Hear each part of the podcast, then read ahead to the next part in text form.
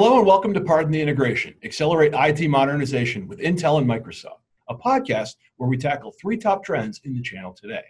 I'm your host, Ed Hannon. My guests today are Carter Wilson, Windows Server Specialist with Microsoft, and Jason Kennedy, Data Center Group Senior Director with Intel. Carter is a former petty officer with the U.S. Navy with two decades of IT experience, including stints at Metavante, FIS, and Dell EMC. And Jason is a senior director of marketing responsible for product management and positioning for Intel's data centric portfolio, with again a quarter century of experience in the IT industry. Carter and Jason, thanks so much for being here, guys. Really appreciate it. Uh, so let's get down to it. Today, Carter, Jason, and I are going to discuss accelerate IT modernization with Intel and Microsoft. And the way the show works is we have three topics we'll be discussing throughout the broadcast, and we have three minutes to talk about each. Topic one is you can't compete with old infrastructure. Topic two is closing the door on Windows Server 2008. And topic three is take a closer look at Intel and Microsoft solutions. Now, if you're watching, you'll be able to see a countdown clock on the bottom of your screen. But with all that said, let's get started with segment one. You can't compete with old infrastructure. And Jason, I'm going to throw this first question to you. A recent EMC survey indicated that more than 70% of organizations say that legacy infrastructure is the biggest barrier to business transformation. But why must IT organizations transform their legacy infrastructure? What are the benefits? All organizations want to do uh, a mix of three things. They want to gain insights, they want to solve their most uh, challenging uh, issues and demands, and they want to continuously deliver amazing digital services. Well, on an aging infrastructure, that's extremely difficult. Uh, they don't have the capabilities to best move and store and process that data uh, as effectively as they need to. And especially as we're looking into this multi cloud environment, uh, what we believe uh, that we're in, this data centric era, uh, being able to do so most effectively will allow organizations to uh, embrace and turn those expense of data growing 30% uh, year over year uh, from an expense into uh, greater levels of value. They're able to unlock the silos of their applications. They're able to better address uh, a growing exploits from a security perspective. They're able to interconnect the networking areas, uh, and they're ba- being able to get more impact uh, out of their data than ever before. Uh, the enterprise uh, uh, strategy group has indicated that older infrastructures can prevent organizations from six times the production of other organizations that have a modern infrastructure. So as they're able to get more impact, they're also able to save up to 148% of the ongoing maintenance cost, as well as prevent data privacy uh, and security loss as well. Excellent, thanks, Jason. And now I want to switch to Carter for this uh, for the next question, which is probably the last one we'll have time for in this segment. Um, Carter, just real quickly, um, tell me what are the risks of continuing to use outdated legacy hardware and software in data centers?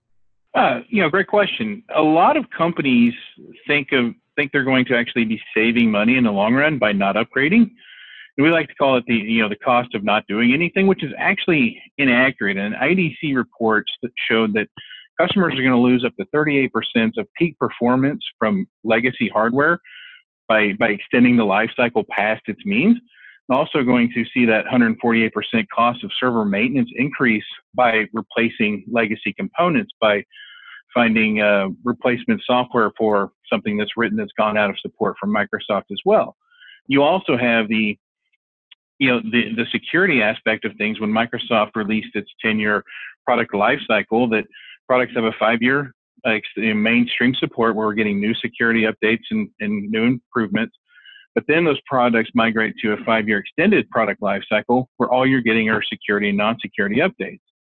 Now that's great for that 10 year window, but what happens on the the the, the birthday, uh, you know, the 10 year day one, when those products are off support from Microsoft, you are now at a at a great significant risk for you know bad actors, you know, uh, viruses, intrusions, things like that that you can't really protect with you know bringing that that aging infrastructure along with you. So we see customers trying to stretch the life of those servers is, is really going to cost them in the long run through performance and security. Thank you, thank you, uh, Carter, very much. We're going to move to segment two now because we want to just keep an eye on the clock here. So, segment two, and it's really the one that jumped out at me, which is sort of the, the time-sensitive one, which is closing the door on Windows Server 2008. And Carter, I'm actually going to start with you for this one. Uh, so, the first question I have for for you, Carter, is Microsoft will stop supporting um, Windows Server 2008, as we all know, uh, at the end of this year, early January 2020, January 14th. How's that going to impact partners? This can impact. Uh, really, there's two ways to look at that question. So, you know, partners that uh, that are their business is built on Server 2008. There's a there's a great opportunity there for them to upgrade and take advantage of modern infrastructure, modern modern applications. I mean, a lot of the improvements that Windows Server has has evolved from Server 2008 through 2012, 16 to 19 to where we are today. The same with the improvements in management and functionality. So customers are really going to get to gain a lot more insight in their business from a you know partners you know as far as support you know partners that support end users there's a great learning curve and a great opportunity to familiarize yourself with a with a product that has a brand new shelf life of 10 years so customers so they can then provide that extending support to their customers throughout the next 10 years jason actually the next question i have is for you which is how can partners help their customers migrate to newer systems with windows server 2016 windows server 2019 or sql server 2017 a great way to start is to consider utilizing the Intel Select Solutions program. Uh, and many OEMs and channel partners are able to take uh, verified uh, configurations from a hardware level, uh, as well as the fantastic Microsoft operating environments and areas like SQL Server uh, to uh, bring their end customers a faster time to value. Uh, so with ingredients like the second generation Intel Xeon scalable processors uh, and new breakthrough technologies based on Intel Optane technology, things like Intel Optane DC persistent memory and Intel Optane DC uh, SSDs, we're able to get a much uh, bigger impact than was ever possible before. An example would be for SQL Server in comparison to, say, a four year old uh, system of hardware uh, and software, we were able to get almost 25 times more queries per hour, going from uh, a little bit more than 33,000 queries per hour to a whopping 836,000. We're going to move to segment three now, which is taking a closer look at Intel and Microsoft solutions. And Jason, the first question I have is for you. How can CIOs and their IT teams move beyond their legacy infrastructure boost operational efficiency, and maintain enterprise security? Great question. It really is important to have uh, performance, the hardware enhanced security, as well as the agility for operational efficiencies, that greater TCO uh, as workloads continue to evolve. And being able to uh, look at those opportunities for today and tomorrow in a scalable uh, multi cloud type of environment is very important.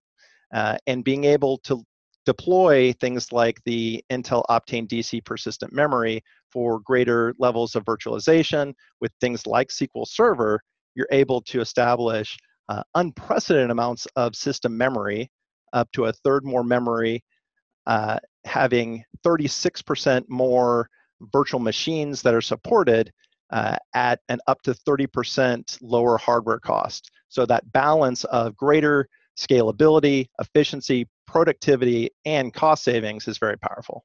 This question actually I have is for both of you. And Carter, I think I'm going to start with you. But um, this question I have is how are Intel and Microsoft helping partners support critical workloads and compete in today's ever-changing marketplace?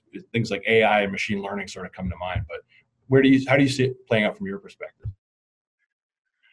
Well, from my perspective, there's a feature inside Windows Server 2019 called System Insights. And what System Insights does is it uh, brings local predictive analytics capabilities natively to Windows Server. So customers that want predictive analytics or want AI but aren't sure how to get to it, they, they now have that avenue because this is built into the operating system.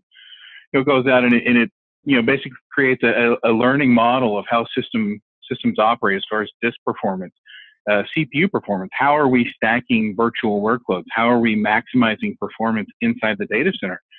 So this feature, new to 19, I think really bridges that gap because now we can really maximize the efficiency of the Intel processors with the operating systems to gain better efficiency. And Jason, do you want to piggyback off that and add something to it? Absolutely. Uh, Intel and Microsoft have been great collaborators for decades, uh, and that's continuing today. Fantastic levels of optimization at the uh, operating system level, uh, as well as throughout uh, Microsoft's suite of applications. And one thing we're really excited about is collaborating on uh, a new technology that's part of all second generation Intel Xeon Scalable processors, what's known as Intel DL Boost, or for deep learning uh, acceleration that's built into the CPU itself. So for uh, all types of inference types of workloads and others to automate uh, those insights, uh, you're able to get it right out of the box. Well, that's all the time we have today. So Carter and Jason, again, thank you both for being here. But before we go, uh, here are some takeaways for t- from today's program. First, now is the time, as in right when you're watching this, to modernize that IT infrastructure. Second, Windows Server 2008 is going away, as we discussed, at the end of this year, 2019. Uh, so you do need to upgrade now. And finally, Intel and Microsoft solutions are best equipped to help you with that transition and that IT modernization. So um, thanks again for watching. But before we go, take a look at the URL on your screen and follow up um, and go there for more information on everything we covered today um, about Intel and Microsoft solutions. And again, my name is Ed Hannon. This is Pardon the Integration, Accelerate IT Modernization with Intel and Microsoft.